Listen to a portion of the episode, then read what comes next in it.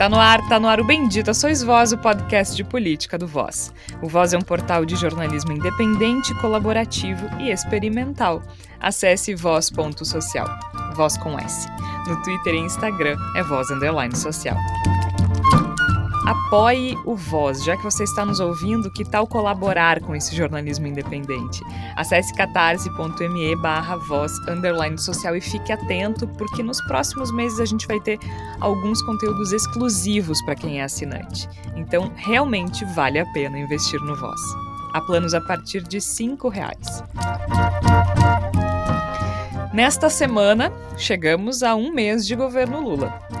E que mês, hein? Somos todos brasileiros e brasileiras e compartilhamos uma mesma virtude. Nós não desistimos nunca. Ainda que nos arranquem todas as flores, uma por uma, pétala por pétala, nós sabemos que é sempre tempo de replantio e que a primavera há de chegar e a primavera já chegou. Desde que Luiz Inácio Lula da Silva tomou posse em 1 de janeiro de 2023, muita coisa aconteceu. Já no dia da posse, foi possível perceber a diferença do petista para o antecessor. Subindo a rampa ao lado de Lula e do vice Geraldo Alckmin, estava o povo brasileiro já que o antecessor não quis passar a faixa, não é mesmo? Mais especificamente, as camadas mais agredidas pelas medidas de Jair Bolsonaro ou pela falta delas.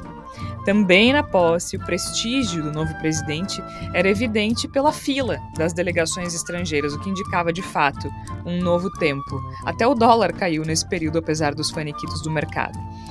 Mas muita coisa aconteceu ao longo do mês, e dentro dessa ideia de novo tempo, a gente também assistiu à história sendo feita.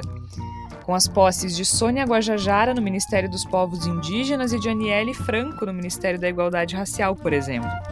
E ainda mensagens fortes para setores negligenciados, como a posse de Marina Silva no Ministério do Meio Ambiente. É um misto de sentimento, porque também sou tomada pela preocupação e o estarrecimento e a tristeza em ver que este palácio onde agora nos reunimos foi palco nos últimos anos de vários atos contra a própria democracia, contra o povo, contra a ciência e a saúde, contra o meio ambiente, contra os interesses estratégicos e econômicos do Brasil, enfim, contra a própria vida. Aconteceu tanta coisa ao longo do mês de janeiro que teve até tentativa de golpe de Estado. Foi muito difícil a gente conquistar o direito de manifestação nesse país.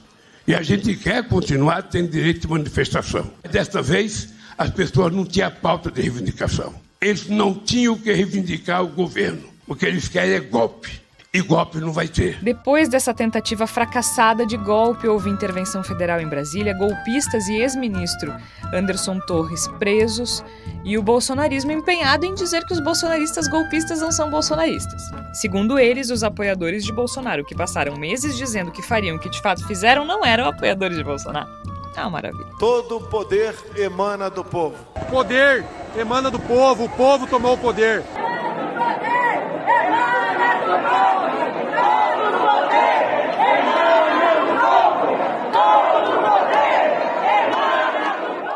É isso aí, Jair, Messias, Bolsonaro. Você vai estar voltando para esta nação e continuar o seu governo, porque as trevas teve que bater em retirada. Mas muita coisa aconteceu em janeiro.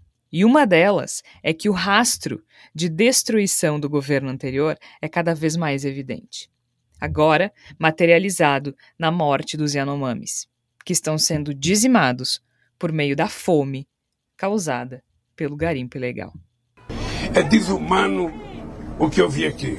E virando mês, nós temos a eleição para a presidência da Câmara e do Senado, que também se mostra um rastro evidente do governo anterior. A Câmara deve permanecer nas mãos de Arthur Lira, do PP do Alagoas, e o Senado é uma incógnita. Estão na disputa o atual presidente Rodrigo Pacheco, do PSD de Minas Gerais, e o bolsonarista Rogério Marinho, do PL, partido de Bolsonaro, do Rio Grande do Norte. E tem também o glorioso senador Eduardo Girão, do Podemos do Ceará, que só faz figuração ali. De todo modo, é o bolsonarismo se organizando com sucesso sem Bolsonaro, que continua nos Estados Unidos. Chega mais que esse mês teve muita coisa, mas a gente não tem muito tempo para falar sobre isso. Tá começando mais um Bendita Sois Vós.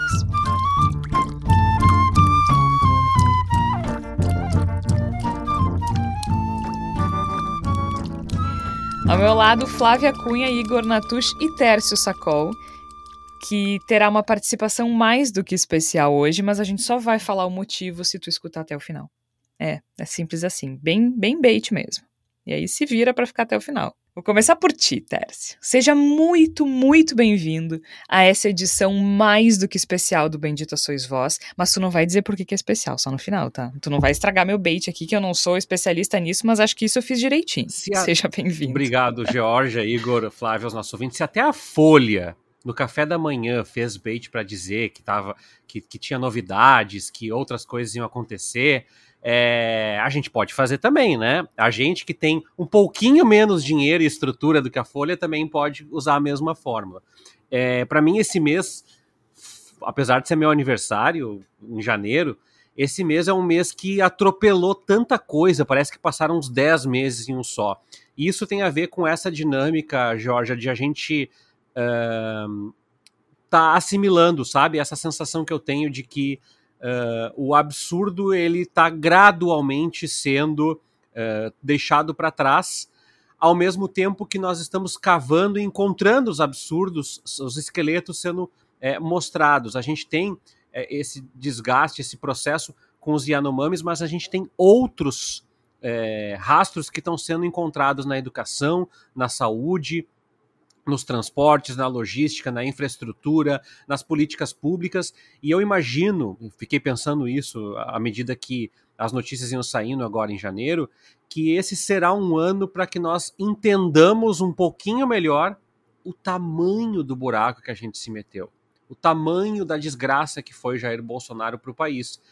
Isso olhando numa perspectiva otimista, porque como tu falou agora, ainda tem enquanto nós estamos tentando tirar a terra para ver o tamanho do buraco, tem um monte de bolsonarista na Câmara e no Senado colocando mais terra para a gente nunca mais encontrar esse buraco e, inclusive, poder mascarar outros buracos que a gente nem sabe que existem. É, de fato, é o bolsonarismo se organizando sem o grande líder, digamos assim, né, Igor? Seja bem-vindo. É isso que tu colocaste. O bolsonarismo ele vai ao mesmo tempo que se desmanchando em certa medida, na medida em que o seu grande guarda-chuva, seu grande avatar, está sumido nos Estados Unidos em destino certo, incerto e não sabido, ele vai meio que se fragmentando, mas ao mesmo tempo ele vai se reorganizando, porque pode não o movimento bolsonarista pode estar em queda, mas o seu público-alvo continua existindo, continua criando muitos problemas e continua sendo um aspecto político muito interessante, né? Um,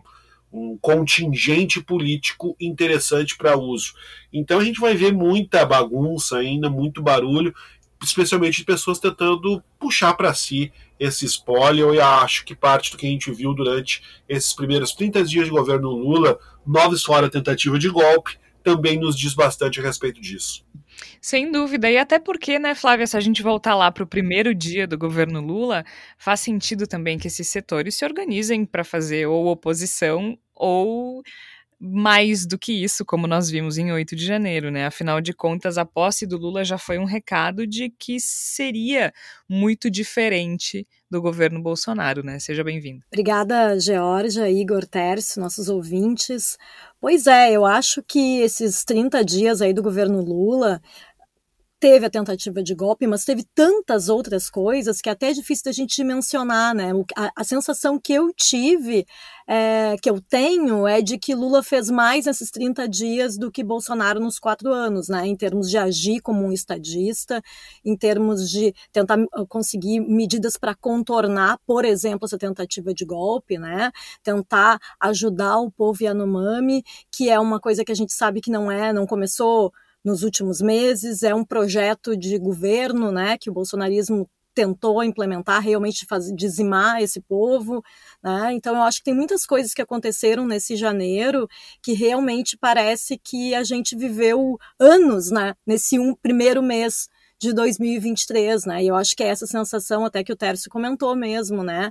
De que é tanta coisa para a gente lidar que fica até meio difícil. Assim, a gente começa esse ano já meio exausto, mas a gente está aqui para tentar analisar esses 30 dias do governo Lula e pensar o que, que vem adiante. Eu tenho visto muita gente falar assim, ai, ah, janeiro interminável, janeiro com 40 dias. Não sei se está faltando trabalho, gente. Eu posso passar umas coisinhas para quem está falando isso, porque para mim, assim, eu nem vi passar e continua atolada de coisa, né? Uh, de todo lado, de todo modo, acho que uma, uma uh, um, um dos motivos para essa sensação de que janeiro, de que este janeiro não acaba nunca, é, é um pouco disso também, né? Muita coisa aconteceu. Quando a gente conversou sobre o que falar nesse, nesse fechamento desse mês, desse primeiro mês do governo Lula, a gente acaba ficando chocado que tudo, tudo isso tenha acontecido em um mês, né? A, a posse em si foi algo muito simbólico, muito importante, as medidas subsequentes, as posses dos ministros, e aí vem a tentativa de golpe, aí vem prisão, aí vem bolsonarista reclamando de direitos humanos, enfim, é muita coisa, né? É, foi, foi um mês muito intenso. Lula já fez viagem internacional, aí o mercado dando chilique a cada fala do Haddad ou do Lula. De todo modo, a gente vê o Brasil recuperando prestígio em Davos, a gente vê o Brasil recuperando prestígio com outras, outros países uh, fundamentais da, da, das democracias ocidentais, não só da América Latina, com uma cooperação de todos os países da da América Latina, mas também recebeu nessa semana a visita do Olaf Scholz, chanceler da Alemanha. Então, é uma a, gente já enxerga um novo tempo, né, Tércio? É, isso é muito simbólico e a gente precisa falar. Apesar dos problemas que a gente vai, sobre os quais a gente vai discorrer ao longo do programa, é importante falar do símbolo deste primeiro mês do governo Lula, de quão carregado de simbolismo é este primeiro mês de governo Lula? Primeiro, a posse, né? Que a gente falou lá em outro episódio também, o simbolismo de ter aquelas pessoas representantes do povo brasileiro ao lado de Luiz Inácio Lula da Silva, passando a faixa Luiz Inácio Lula da Silva, quando Bolsonaro, felizmente, preferiu não fazer isso. Primeiro, essa posse do Lula e do Alckmin. E vamos combinar, a dupla por si só já, já denota um novo tempo, né? Depois, a posse das ministras.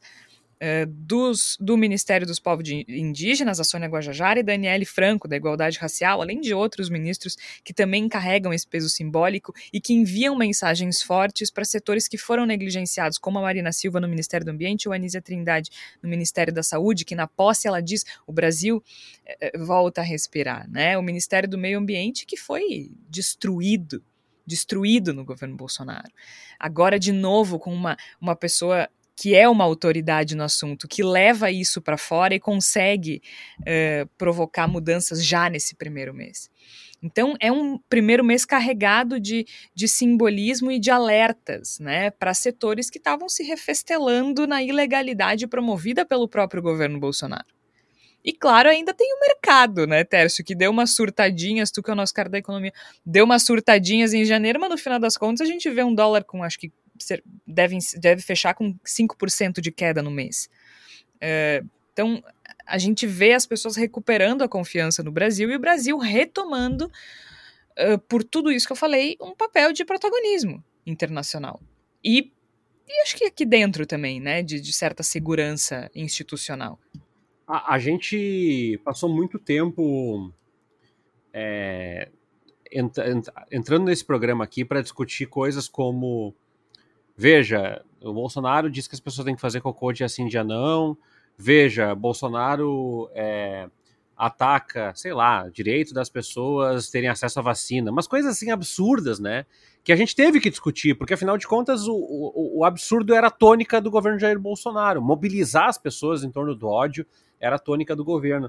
E a gente é, é acha estranho discussões sei lá, pontuais. Agora está discutindo uma potencial reforma tributária, é, uma transformação no plano de investimentos no setor de habitação. A gente tem discussões na área da saúde, por exemplo, a imunização contra a Covid, as doenças uh, uh, tropicais que, que cresceram, que tiveram incremento aí no último ano e também durante a pandemia.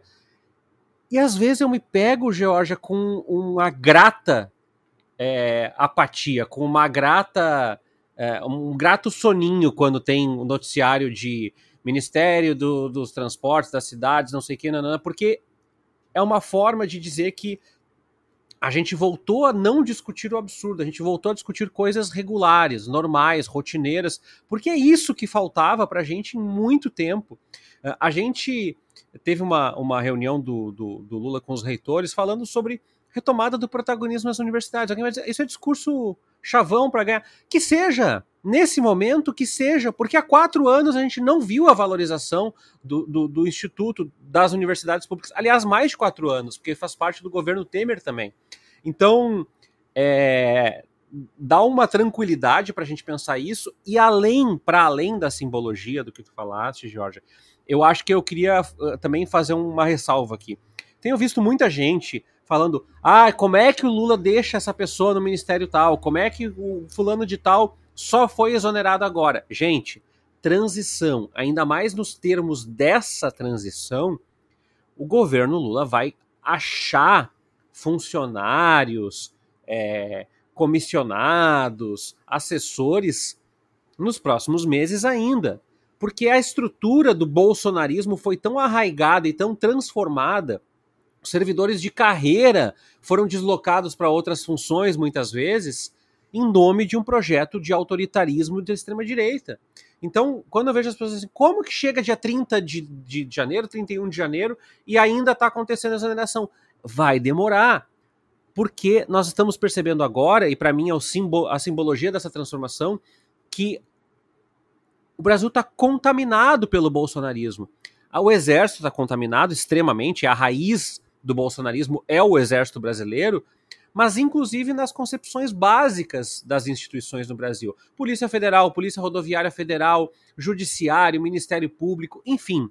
O bolsonarismo impregnou de uma maneira tão violenta e tão virulenta o país que eu acho que o natural é que nós tenhamos pelo menos uns três meses de desintoxicação, um detox bolsonarista, para que a gente consiga a respirar e começar a olhar as coisas com lupa, como eu falei, o tamanho desses buracos com lupa, porque ainda temos muita gente remando para afundar o Brasil. Tem gente que vai passar quatro anos tentando destruir, tentando mentir, tentando manipular, porque foi o que o Bolsonaro fez com sucesso em quatro anos. Ele destruiu muita coisa.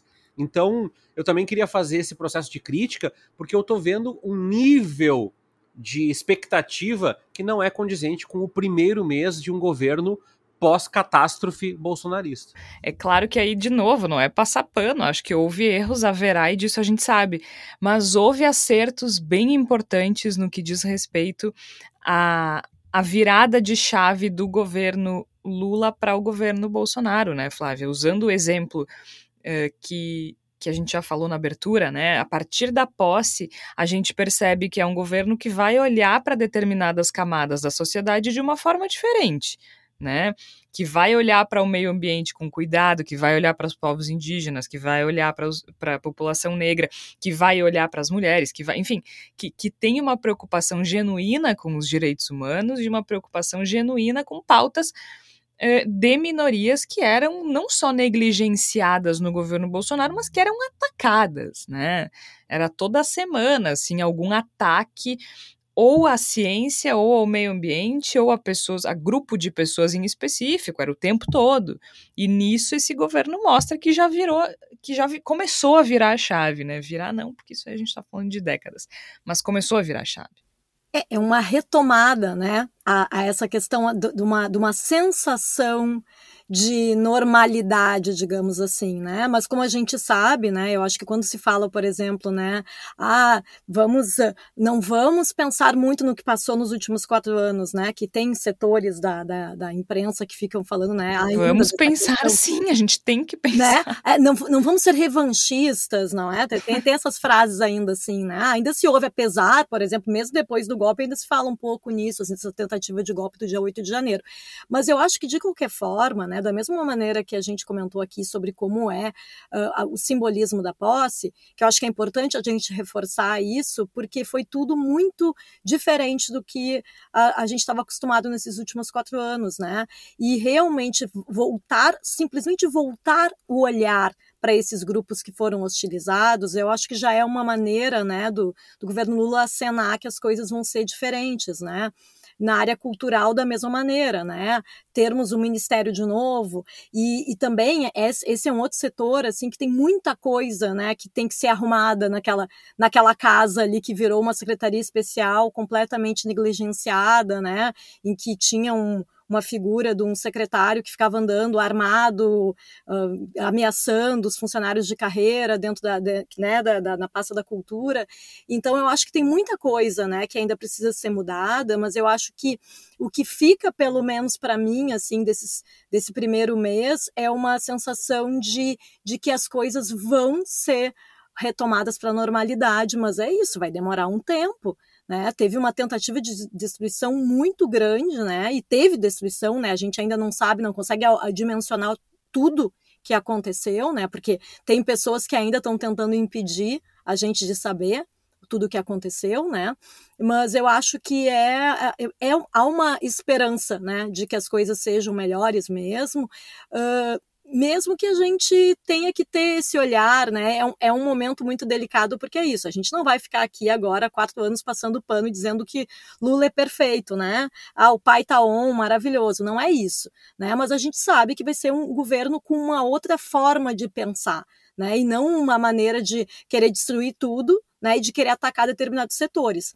Só que é isso, a gente ainda vive, né? Tem os os tais dos patriotas, né, que vão continuar com essa visão de mundo distorcida e violenta, que não concordam com isso e que vão criar essas narrativas aí absurdas, né, mentirosas, para tentar justificar e defender o seu ex-líder lá que está lá acossado, né, em território norte-americano. O que ele fará daqui por diante ainda não sabemos, né? Está escondido lá, mas a gente não sabe o quanto tempo ele vai poder também ficar em território norte-americano, né? Eu acho que daqui a pouco ele vai ter que ou voltar para o Brasil ou ir para outro país, né, se esconder. Eu acho que tem um elemento interessante nisso tudo que que a Flávia colocou e que eu acho importante a gente dar uma, uma ressaltada é o fato de que existe, né, além, além dessa necessidade de, de recomeçar muitas coisas do zero, de fazer com que uh, haja um clima favorável para que o Brasil possa deixar para trás o pesadelo que viveu nos últimos quatro anos e que se iniciou antes, iniciou a partir do impeachment da Dilma, etc. Me parece que há um, uma, uma disposição positiva de diferentes setores no sentido de fazer isso acontecer. A gente percebe que a, a relação internacional do Brasil, o, o, papel do Brasil na geopolítica já melhorou muito, já teve progressos evidentes. Uh, hoje mesmo, o Brasil, né, hoje no dia que nós estamos gravando, na terça-feira, dia 31, o Brasil está recebendo visita da, de, de primeiro-ministro da Alemanha, o Brasil já esteve representado pelo Lula na Argentina, já esteve no Fórum de Davos, a gente já tem perspectiva de outras visitas feitas pelo, pelo governo brasileiro e outros que virão ao Brasil nos visitar, e me parece que tudo isso indica uma, uma quase ansiedade, né, quase uma sofreguidão por parte de, de outros grandes atores globais, no sentido de conversar sim com o Brasil. E o Brasil já começa a fazer essas mediações, já conseguiu controlar um pouquinho a disposição do Uruguai de fazer uma, uma negociação direta com a China, o que poderia ser prejudicial para a construção política e comercial dentro do Mercosul, ou seja, o Brasil volta a ser um ator regional muito importante, um ator continental latino-americano de grande importância, e isso parece que é recebido com alívio por todo mundo que se envolve com essa questão, né? Todo mundo que está costurando dentro desse grande cenário político global parece estar muito satisfeito com o fato de que o Brasil deixou de lado, seja lá como se possa descrever a loucura que aconteceu no Brasil nos últimos quatro anos e volta a ser um ator político com o qual se pode conversar. Então me parece que a tarefa do governo Lula é muito grande é imensa, não se resolve em um mês, concordo plenamente com o Terço, há uma, há uma, uma pressa meio artificial em torno disso, né? Não se resolve em um mês e não se resolve em dois, ou em três, em cinco, em dez, vai exigir muito mais tempo que isso para que a gente tenha de fato uma, um, uma estrutura de normalidade mesma no Brasil, né? mas me parece que há uma, uma boa vontade coletiva bastante significativa. E quem pôde observar as situações, os fatos que aconteceram nos últimos 30 dias, pôde perceber que há essa vontade positiva e isso talvez seja um dos pontos mais animadores dessa, desse primeiro mês de governo Lula. Me parece que às vezes a gente fica. A Flávia falou bem assim, né? Ah, não pode comparar. Não, tem que comparar, né? Eu vi inclusive editoriais de grandes jornais da mídia tradicional brasileira dizendo precisamos olhar para frente, não podemos olhar para o passado. Meu Deus, foi justamente não olhar para o passado que nos colocou nessa situação. Foi ignorar o passado, né? Ignorar o nosso passado não democrático que nos colocou nessa situação. Foi relevar, foi relevar uh, não, digamos, não diria as falas, mas eu disse relevar a, a, a, a, ação de Jair Bolsonaro diante do que ele entende de, por democracia, que a gente ficou nessa situação. Uma pessoa que sempre elogiou o golpe de Estado, que disse que a ditadura matou pouco, e aí, né, não vou ficar aqui relembrando tudo que a gente falou ao longo de trocentos programas, mas foi justamente ignorar o passado que nos trouxe nessa, a, a, essa situação.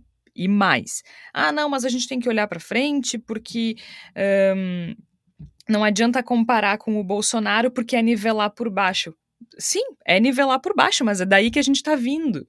Então, tudo que esse governo fizer para se diferenciar do governo passado é um avanço né? É olhar para frente, é caminhar para frente. E aí, Igor, tem um detalhe que eu acho que é fundamental. Mesmo que as pessoas digam, ah, mas o Lula não fez isso, não fez isso, não fez isso, tinha que fazer isso, tinha que fazer isso, tinha que fazer aquilo.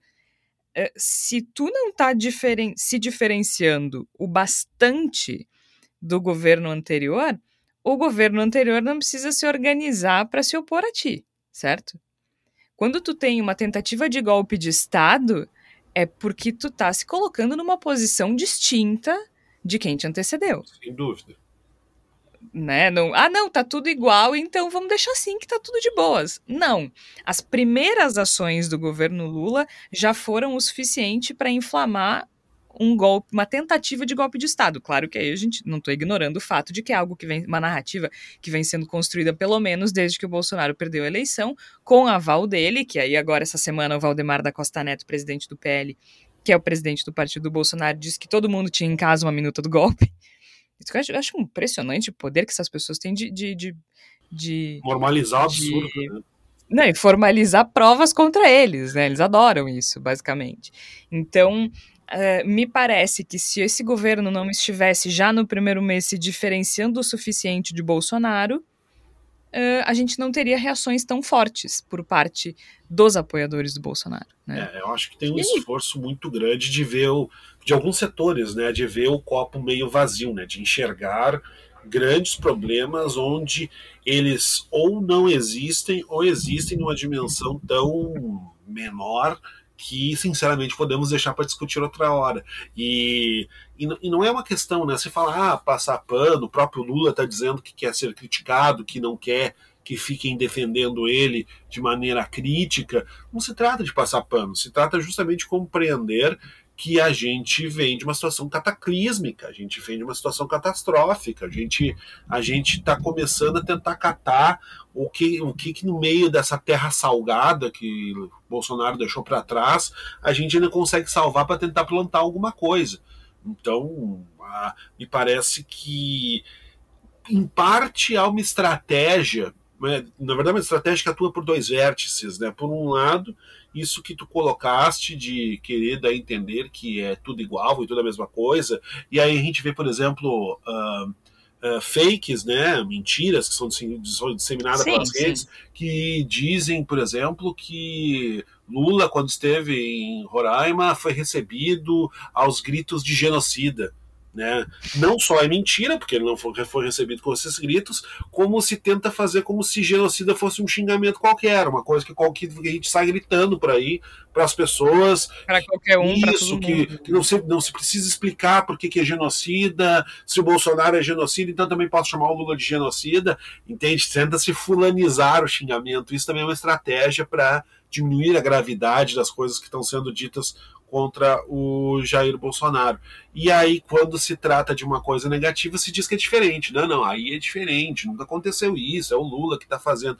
Então tem toda uma, uma, estratégia que é de, de fazer uma, na verdade, uma oposição desonesta ao Lula, né? Ah, Sim, ah, claro que quando eu digo que ele deve estar tá fazendo alguma coisa uh, que ele faz para se diferenciar e isso gera reação, é óbvio que eu levo em conta que muitas dessas reações são alimentadas por desinformação, Sim, né? com certeza. São alimentadas por mentiras. Só que prestem atenção numa coisa. Um, alguns dos, dos, bolsonaristas de estimação que eu preservo, eles uh, falam muito nas redes sociais, faz o L, né? Uhum. Ah, viu o que, que, o Lula fez, faz o L agora. 99% das vezes, ou é uma mentira, ou é o motivo pelo qual eu fiz o L. Exatamente. Exatamente, tentando transformar em uma coisa negativa o gesto e de uma maneira artificial, forçada mesmo, né?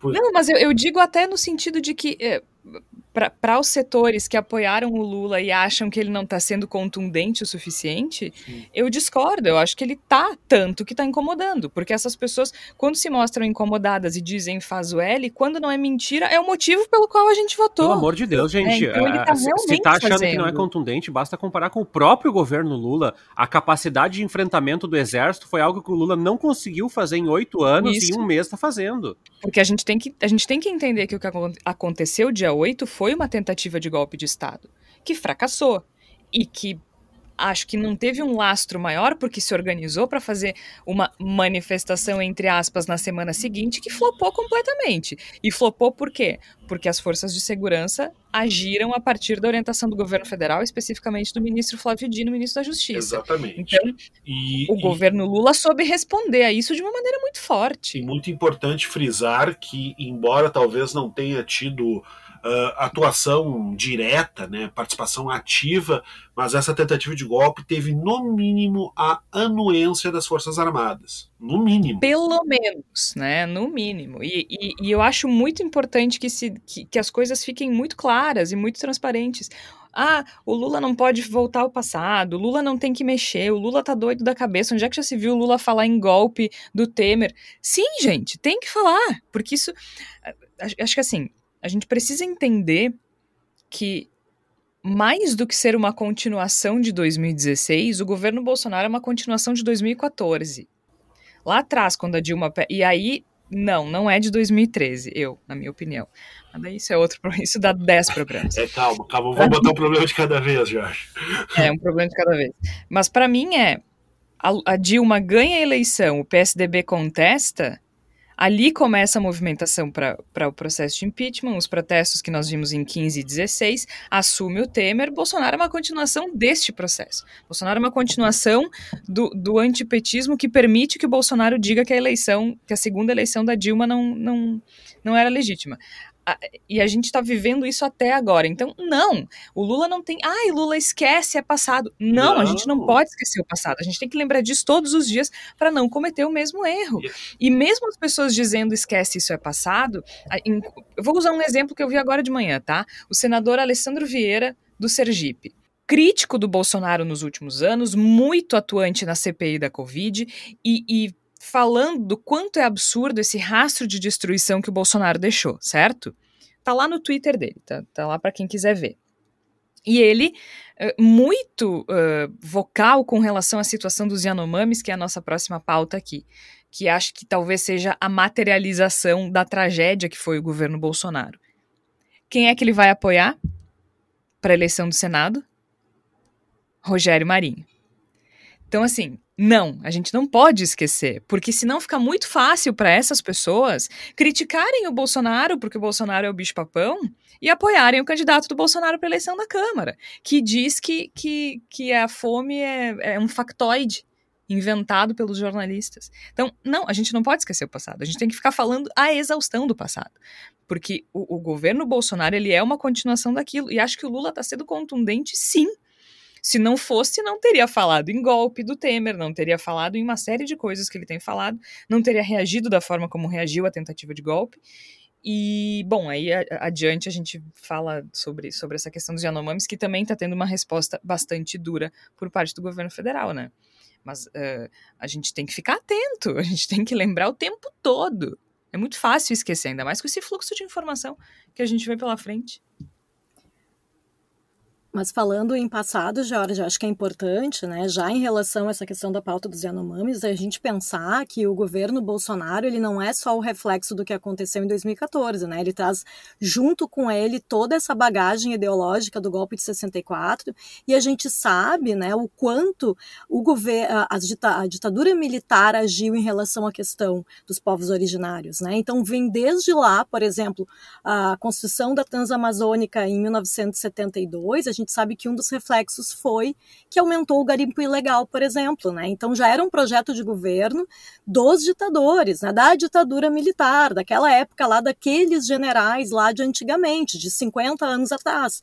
Só que o absurdo e o inaceitável é ter pessoas, ter um governo no momento atual, na conjuntura atual, que favoreceu o extermínio né, da população indígena com a conivência de parte da sociedade, que diz que, que realmente concorda com essa visão completamente equivocada e uh, conservadora no sentido pior da palavra, que acha que o, os povos originários, o jeito que eles vivem, né? Ah, estão que nem bicho no meio da floresta, vamos tirar eles de lá, né? Que é uma visão que há 50 anos já era equivocada, mas em pleno 2022 e pleno 2023 é uma coisa inaceitável que isso possa existir, que ainda tenha gente que publicamente se manifeste dessa maneira. Deixa eu falar uma coisa só sobre isso que a Flávia estava comentando. É, eu estava é, é bem comum na, no discurso dos bolsonaristas que a solução para salvar os indígenas do, do, do, uh, do, genocídio é construir cassinos.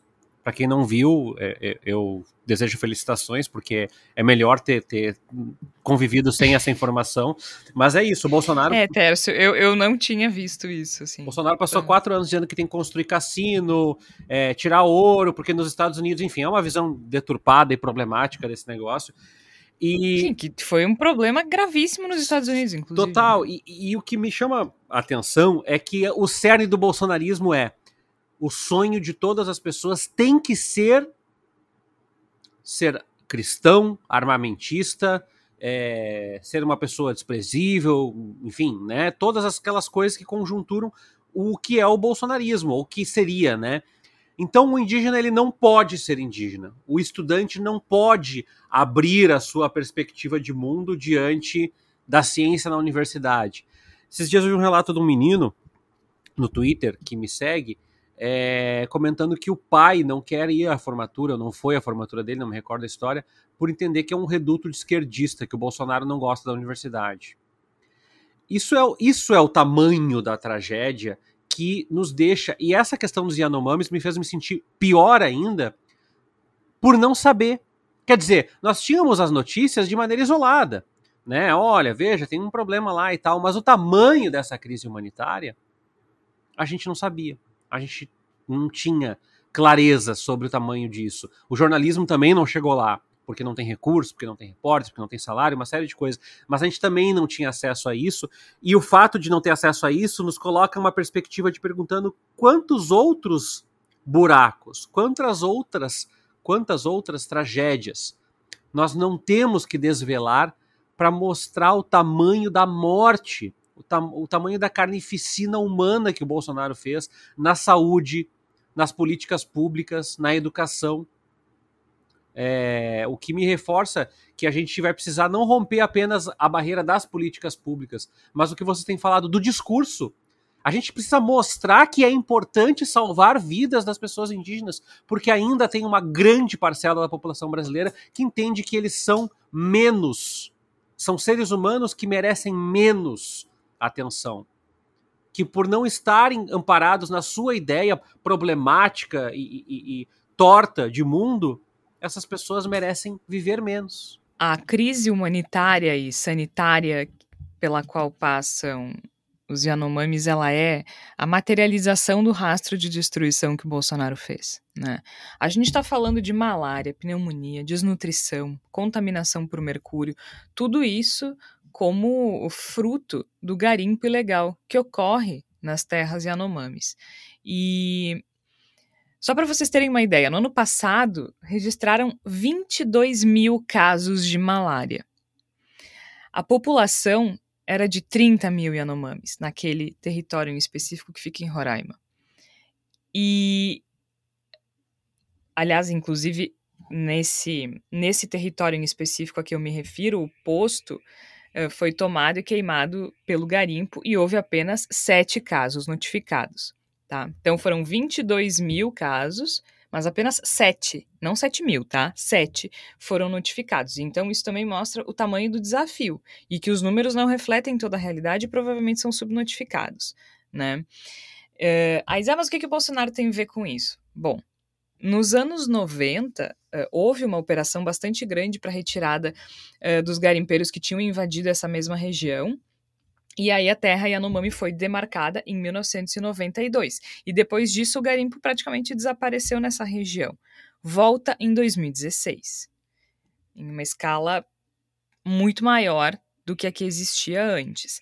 Uh, segundo alguns números que a gente pode ver em várias reportagens, eu acho que talvez a mais marcante tenha sido a da Sônia Bride do Paulo Zero, divulgada pelo Fantástico no último domingo, indicam que, é, pegando o caso da malária, os números mostram que o aumento dos casos de malária acompanha o do garimpo, né? Então, em dezembro de 2022, agora, a área atingida pelo garimpo estava chegando a 5 mil hectares, né? Um aumento de 300% em relação a 2018 né, o primeiro ano do governo Bolsonaro. Então, as situações que já eram graves pioraram muito. E essa crise sanitária matou 570 crianças Yanomami de, entre 19 e 2022. Isso é um aumento de quase 30% que em relação aos, em relação aos quatro anos anteriores. Né? Então, durante o governo Bolsonaro, aumentou em 30% o número de mortes de crianças Yanomami, e considerando que a crise começa dois anos antes de ele assumir. Né, esse, esses dados uh, que o Ministério da Saúde divulgou, eles foram compilados pela agência Sumaúma, faz um jornalismo independente brilhante, que foi responsável pela denúncia da tragédia que acontece com o povo, com o povo Yanomami. E aí também, né, uh, Uh, o Lula até falou nessa, nessa reação e, e falou que era uma responsabilidade de Bolsonaro. E as pessoas de novo criticaram. Ah, não, tem que andar para frente. Não, não tem que andar. Tem que deixar muito evidente de quem é a responsabilidade por isso que está acontecendo. Né? Ele esteve em Roraima e visitou um garimpo ilegal, gente. Sabe? Quando ele era deputado, tem vídeo dele circulando por aí defendendo acabar com a terra indígena Yanomami porque tinha muita madeira nobre e metais raros, ele dizia. Né? Uh, e ele, inclusive, disse no dia 21 de janeiro, tá? Que a fome Yanomami é uma farsa da esquerda. Então, assim, tem que lembrar quem é o responsável por isso, sim. E que bom também que o presidente Lula agora e o novo governo estão tomando medidas uh, mais rígidas com relação a isso. Uh, e o Lula ainda usou a expressão vamos parar com essa brincadeira, né? O governo autorizou o controle do espaço aéreo sobre uh, o território Yanomami contra o garimpo ilegal. Então, aviões e equipamentos de apoio à mineração ilegal vão poder ser interditados agora por agentes da Polícia Federal e do IBAMA, que também foi retomado, que tinha virado um órgão completamente esvaziado, né? Então, tem uma série de ações que estão entrando em pauta a partir de agora. Se não me engano, o decreto foi publicado na segunda ou na terça-feira dessa, dessa semana. É, é a personificação dessa crueldade, dessa, dessa perversidade do governo Bolsonaro, né, Igor? Essa coisa é, cruel e perversa e desumana que está ali materializada numa, num grupo indígena que está sendo dizimado que está sendo dizimado. E ainda para assistir uma palhaça que nem a Regina Duarte. Palhaça não, desculpa os palhaços. Uma idiota completa que nem a Regina Duarte, ironizando ainda, dizendo que crianças que se alimentam de mandioca, feijão e arroz estão passando fome. Pois é. é. é. A gente ainda tem que testemunhar esse tipo de coisa.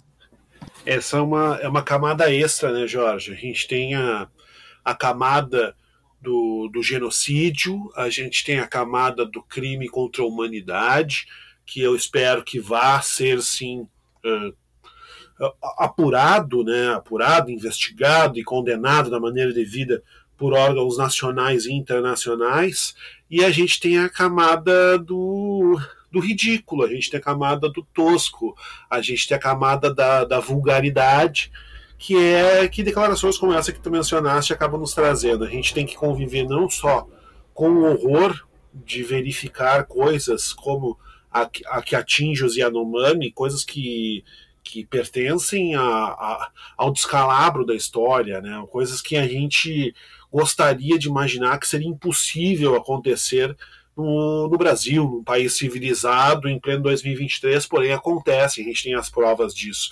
E aí a gente tem essa camada grotesca, e, e, e, com todo respeito aos palhaços, mas eu entendo a tua colocação porque, porque tem algo de que não é sério, tem algo que não que não, não fala do mundo real, tem uma coisa que é um deboche, embora seja um deboche perverso, mas é um deboche de todos nós também que se manifesta nesse tipo de colocação, ou então as, as coisas horríveis que a gente tem que ouvir sobre de alguns comunicadores, que eu não vou nem citar o nome, porque eu acho que não merecem sequer ser citados, eu espero que eles desapareçam, né? No meio do, do churume, da imundícia em que vivem, mas dizendo como é que pode, né? quer dizer então que Yanomami não, não, tem, não, não tem fruta, não tem rio, não tem terra para plantar. É, o, o que se esquece de mencionar é que tem garimpo, é que tem mercúrio na água, é que tem crime organizado atuando nas áreas de reserva. É, essas coisas a gente esquece de mencionar, né? A gente faz, tenta criar uma realidade uh, perversa, uma realidade alternativa grotesca na qual os Yanomami sejam responsáveis pela própria desnutrição, porque são parte de uma visão que não gosta de trabalhar. É, é grotesco, eu, eu, nem consigo continuar explicando porque é grotesco demais. E, e, isso também se manifesta. Então a gente vê todo esse caldo de, de chorume, de imundice, né? toda, toda, toda essa, esse fervilhar da água do esgoto que envolve essa situação do, dos Yanomami. E aí eu acho que nesse momento a gente tem que pensar em auxílio imediato, e eu fico bastante satisfeito que o governo Lula parece ter compreendido a gravidade da situação, estar agindo de acordo com a gravidade da situação, espero que continue agindo de acordo com a gravidade da situação, e na esfera penal, eu acho que não tem que discutir com essas pessoas uh, o mérito, como se fosse é. possível discutir o mérito de uma coisa de tamanha gravidade. Não há mérito a se discutir. Isso aí tem que levar por Tribunal Penal Internacional, isso tem que ser processado aqui, dentro das esferas a que cabe, e, e, e Bolsonaro tem que ser condenado. Eu acredito que ele vai acabar sendo condenado pelo absurdo. Olha, o medo que ele tá de voltar para cá indica que até ele acha que Exatamente, que ele mesmo compreende que não há como fugir né, da, do, de, uma, de uma responsabilização desse nível, dessa, dessa magnitude, e, e, e, aceitar, né, e a gente vai ter um processo bastante longo quanto a isso, mas aceitar que, infelizmente, o Brasil tem o seu Slobodan Milosevic, que se querem comparar, o Brasil tem o seu Hitler, o Brasil tem o seu líder capaz de exterminar o próprio povo. E esse líder foi, e que bom que eu posso usar a palavra foi, foi Jair foi. Bolsonaro. E ele vai ter que ser mas, responsabilizado.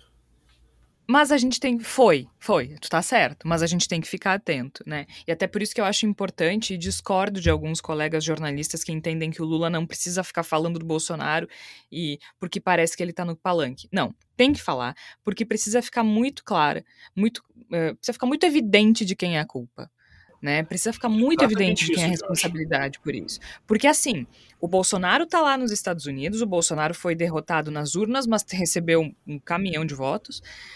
Uh, e quem ficou tá se organizando. Né? O Bolsonaro pode estar tá lá, cabisbaixo, escondido, com medo de ser preso, mas o bolsonarismo se reorganiza. O Valdemar da Costa Neto, presidente do PL, deixou isso muito claro.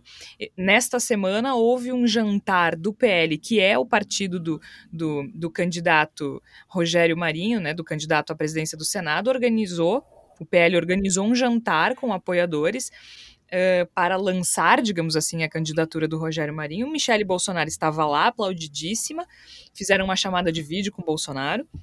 E a gente vê esse bolsonarismo se reorganizando. O Lira vai se reeleger presidente da Câmara. Ah, ok. O Lira né, dança conforme a música porque não é bobo. Mas o Rogério Marinho tá aí com chances de ser eleito, né? E aí vem me dizer assim: ah, o Bolsonaro, o Rogério Marinho se distanciando do bolsonarismo. Sim, Sim. Vamos olhar a foto do lançamento da candidatura com a Damares do lado, ele tá super distante do bolsonarismo, sabe? Damares, ah, Ricardo, Pelo amor de Deus. Tem, tem, tá, tá lá até o astronauta, gente.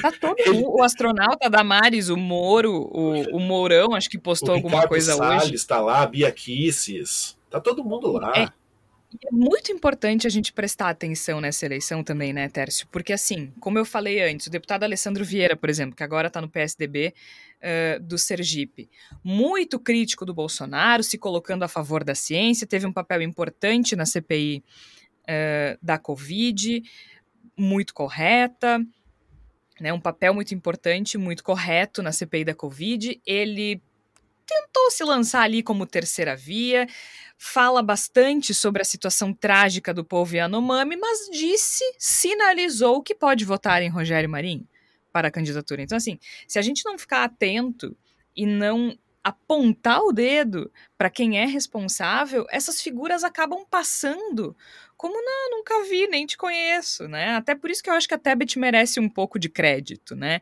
Porque muita gente se distanciou do Bolsonaro para do bolsonarismo porque entendeu que era importante em, sob certos aspectos, mas agora que a coisa vai arrefecendo, tá de mãozinha dada de novo, né? A gente tem que ficar muito atento a essas pessoas. A gente tem que prestar atenção no que essas pessoas estão fazendo e com quem elas estão se aliando. É muito fácil ficar lá no Twitter dizendo que os Yanomami estão sofrendo e votar no candidato do Bolsonaro para a presidência do Senado. Pois é, é olhando para esse cenário, né, e provavelmente alguns que estão nos ouvindo já passou a eleição, já sabem quem é o, o eleito na Câmara e no Senado, é, eu, eu não consigo não lembrar do que a gente tem falado nos últimos episódios. O movimento bolsonarista ele é baseado, a essência dele, né, Damares, Sérgio Moro, essa gente é, é, pútrida aí, é, é de destruição é de, a partir do conhecimento de um inimigo, seja ele real ou imaginário, potencial ou, ou, ou prático, é destruir. E nesse sentido as pessoas falam: olha, é, Bolsonaro, a incompetência. Na realidade, ele teve uma competência muito grande em fazer o que ele desejava. Nós vamos demorar muito tempo para ter um Ministério do Meio Ambiente de novo. Nós vamos demorar muito tempo para recompor o IBAMA, a FUNAI. Isso é importante, não é incompetência, é projeto. É projeto. Ele fez o que ele queria fazer. É projeto. O Brasil tem mais armas do que jamais teve na história do país circulando nesse momento. O Brasil tem uma população pobre extremamente vulnerabilizada e dependente de auxílios governamentais, inclusive de financiamento, endividada. A gente mostrou isso no nosso áudio documentário que nós produzimos aqui no Voz no final do, do, do ano de 2022 é, é, tudo isso é parte de um projeto. O governo é, é, Jair Bolsonaro tinha deixado menos de mil reais para proteção contra tragédias. Então, é, eu, eu acho importante a gente colocar e ter a medida da tragédia, mas também ter a medida de que é, eu acho que o Igor falou, ah, tem um pouco de estratégia na, na mostra. Eu, eu, acho que o governo Lula deveria, ser sincero com vocês, mercadologicamente deveria guardar é, relatórios e dados e ir divulgando ao longo do ano para que isso fique sangrando durante muito tempo em praça pública. Porque é muito fácil esquecer. Georgia foram 700 mil mortes pela Covid e a gente vive hoje como se não tivesse existido. Essas pessoas, eu adoraria dizer, ah, não morreram em vão, porque sim, elas podem ter morrido em vão do ponto de vista macro político, se não for feito nada para que outras mortes por doenças evitáveis é, é, ocorram. Então, assim, a gente é, precisa pensar da perspectiva não apenas emocional, técnica, que o momento ele é sim de, de organizar o fluxo de raciocínio, respirar fundo, mas também temos que pensar que esse é um governo de enfrentamento. Ah, o momento é de pacificar. Não, não é de pacificar. Porque a gente pacificou uma ditadura militar no Brasil e ela voltou incorporada na figura de um presidente da República. Então, o Lula, ele tem a obrigação, ele tem o compromisso de não fazer frente aos, aos a, não, não governar para os eleitores do Bolsonaro. Não, ele tem que fazer frente porque ele tem que não apenas reconstruir o país, do ponto de vista técnico. Ele precisa reconstruir o país do ponto de vista civilizatório. E por isso isso vai incomodar. Muitas vezes nos incomodar, mas é necessário. O momento é necessário. É para isso que o Lula foi eleito também. A gente vai se encaminhando agora para o final do programa. Eu prometi novidades e novidades teremos, certo?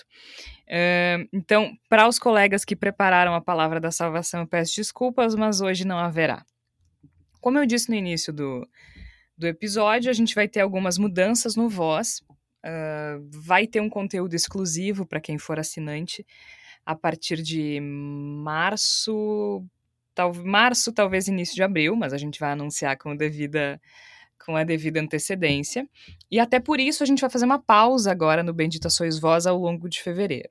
Um pouquinho para descansar, mas um pouquinho também para organizar essas mudanças que vêm uh, pelo próximo, pelos próximos meses. Né? Então a gente vai ter uma pequena mudança uh, com relação às assinaturas, que a gente vai produzir conteúdo exclusivo.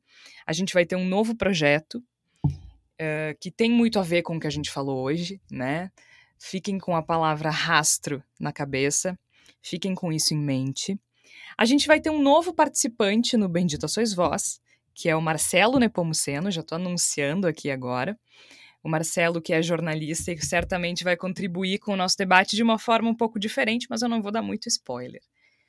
Mas a principal mudança é, é também por causa dessa mudança no Bendito Sois Vós. O Marcelo foi convidado para entrar no time porque um dos nossos colegas está nos deixando. E aí eu vou dizer, eu vou, eu vou, eu vou deixar para ele se explicar, hein, galera? Eu vou deixar para ele dessa justificativa para vocês, porque senão eu vou começar a chorar, vou ficar emotiva. Vocês sabem que eu não pago imposto para isso, e aí não vai dar certo, né, Tércio Sacol? Conta pra gente. Qual é a principal mudança do Bendito aí no Voz? Eu, a partir uh, deste, deste primeiro de fevereiro aí, uh, eu passo a ser apoiador, financiador, né, doador de tempo e audiência do Voz. E eu estou fazendo esse movimento para fazer um movimento de volta à imprensa tradicional. Nos próximos dias eu vou fazer o anúncio oficial, porque eu já vou estar colocado profissionalmente. É, e aí, por contingências do capitalismo, né, a gente uh, faz essas alocações profissionais. É, e, e, por conta dessa, desse compromisso, eu também não posso ter outros uh, uh, posicionamentos e, e associações a, a outros veículos, mesmo em trabalhos que eventualmente não sejam jornalísticos, sejam apenas autorais de conteúdo.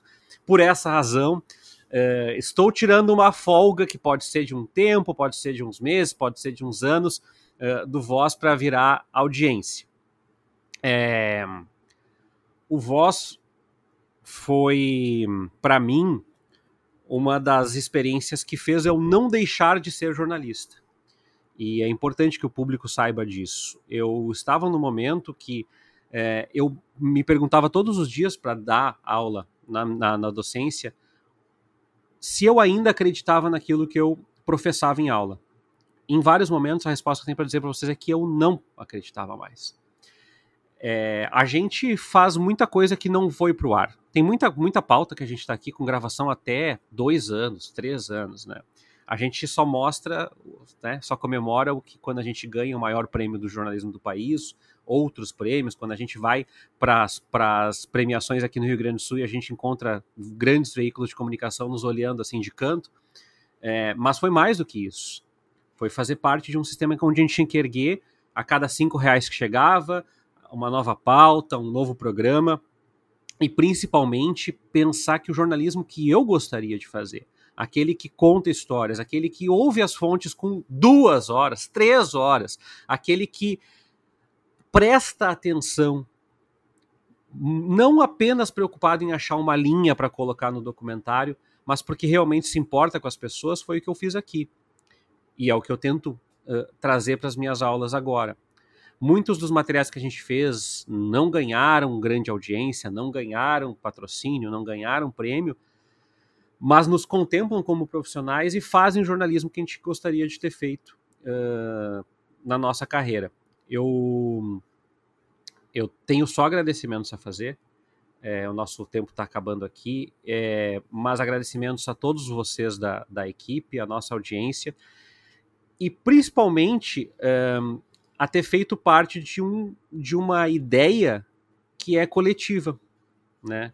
que é uma coisa que a gente se desdobra, às vezes quebra, às vezes não vai, às vezes consegue, é, que não vem de cima para baixo. Eu tinha conhecido o jornalismo sempre de cima para baixo.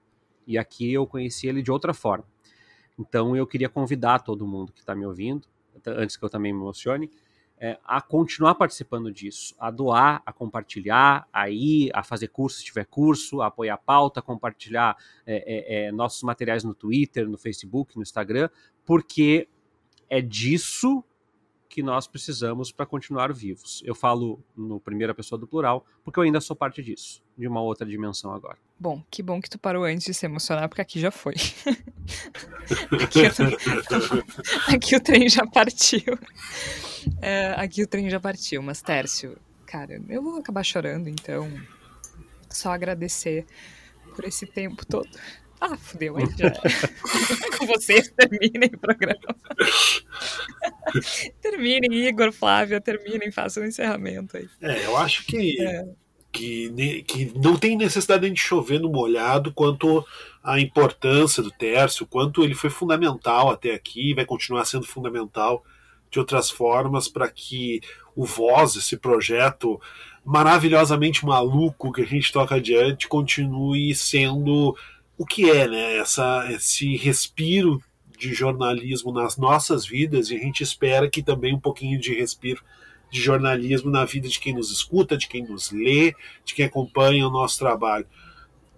Eu sempre digo que que despedidas elas são, no, mais das vezes, um até logo, né? Então eu, eu dou até logo pro Tércio. O Tércio é uma figura que vai estar sempre com a gente, não resta a menor dúvida quanto a isso. A gente vai continuar se encontrando por aí. Foi muito legal poder compartilhar esse pedacinho da jornada com ele e tenho certeza que logo logo a porta abre de novo, o caminho se reúne novamente e a gente vai poder voltar a fazer muita coisa legal juntos. Não tem nenhuma dúvida a disso. A gente vai estar tá aqui, é, a gente vai estar tá aqui te esperando. Com certeza. Queria aproveitar né, para agradecer também ao Tércio e dizer que, que esse programa também é feito de afeto, né? Então eu vou me permitir ser um pouco piegas e, e falar a minha palavra da salvação, é para falar uma fazer uma homenagem ao Tércio através de uma canção que eu gosto muito, apesar de ser muito clichê, que é a canção da América do Milton Nascimento, que amigo é coisa para se guardar, né? Debaixo de sete chaves, aquela coisa toda, porque é uma canção que tem né, um viés político, foi não é à toa que foi a canção símbolo da reabertura política, e eu acho acho que é uma canção que diz muito sobre o voz, porque a gente faz as coisas com amor e a gente nos bastidores, né, tá também tem um afeto, também tem uma amizade. A gente sabe que o Tércio vai lá pro, pro outro lado do balcão, né, como tem algumas pessoas de jornalismo que falam, né, tá, não, sai do voz, mas não sai, porque ele tá aqui com a gente, né, tudo que ele representou em todos esses anos, né, todas as, tudo que eu aprendi de jornalismo com ele vai ficar comigo. Então, obrigado, Tércio. Eu vou fazer o um encerramento, Georgia, porque eu já consegui chorar lá. um pouco. Não, deixa eu só. Peraí, que agora eu já me recompus, deixa só eu te falar uma coisa e depois tu faz o encerramento. É, eu queria te agradecer pela parceria, sabe? Por, por, por enriquecer tanto esse projeto. E dizer, como eu já disse, que o Voz vai estar tá aqui. E eu acho que talvez uh, seja por isso que a gente consegue sobreviver, né? Porque todos nós conseguimos fazer outras coisas e por isso o Voz acaba não ficando desassistido. A gente não precisa fechar as portas, a gente não precisa é, fazer com que ele deixe de existir. Né? Ele pode coexistir com as outras coisas que a gente escolhe fazer na nossa vida. Então, o Voz vai estar tá aqui. Quando tu quiser voltar, o Voz vai estar tá aqui. Porque a gente vai continuar te pentelhando. Inclusive, o Tércio estava de aniversário dia 23 e não pagou nenhuma cerveja até é agora. Verdade. Só quero deixar aqui a denúncia, entendeu? Deixar aqui é, bem, é. bem para todo mundo ouvir esta falha. Essa, essa é a nota dissonante desse momento. É. A gente está lembrando disso. É, não. Exatamente, Deus tá vendo, sabe? Mas é, é, é, isso, assim. Agora que eu me recompus, eu quero te agradecer. É um prazer imenso trabalhar contigo. E é muito divertido. A gente discorda, a gente diverge e continua sendo muito divertido e muito bom. E, é... cara, tu é um excelente professor.